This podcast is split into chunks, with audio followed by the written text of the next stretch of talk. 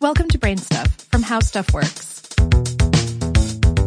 Hey, Brain Stuff, it's Christian Sager here. Let's say you are a user of illicit drugs. You've applied for a job and a drug test is required as a condition for employment. Even in states where recreational marijuana is legal, employment can still be denied to people who use it, as well as you know, of course, harder drugs. You're thinking of borrowing a buddy's urine maybe, or more extremely, ordering clean urine off the internet. But will that actually let you pass the test?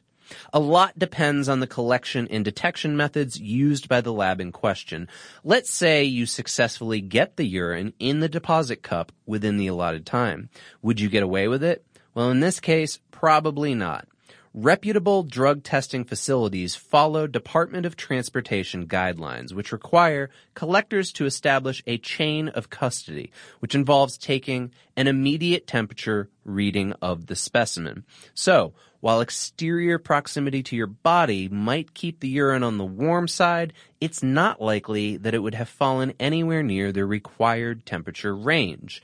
The DOT also requires that nothing should be taken inside the collection area. No purses, backpacks, or outerwear. Pockets must also be emptied. Sometimes workers also conduct a visual examination, checking specifically the top of the belt line and sock areas, because those are the most common places people store fake and borrowed urine, apparently. But there's no limit to what people will do to beat a drug test. Some will buy powdered urine on the internet to mix with water. Most facilities do tests in restrooms without water access to thwart this, in addition to not allowing people to take any water inside. So they also try to add water from the toilet tank. The end result is a bluish green sample because DOT guidelines require that there's blue tank water coloring in these toilet tanks for exactly this purpose.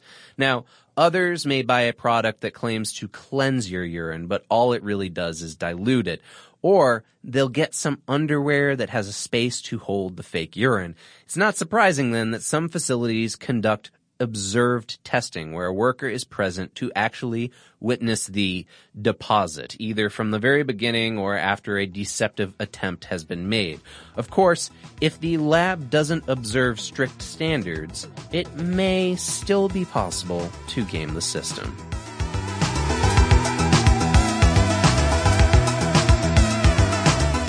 Today's episode was written by Alia Hoyt, produced by Tristan McNeil, and for more on this and other topics, please visit us at howstuffworks.com.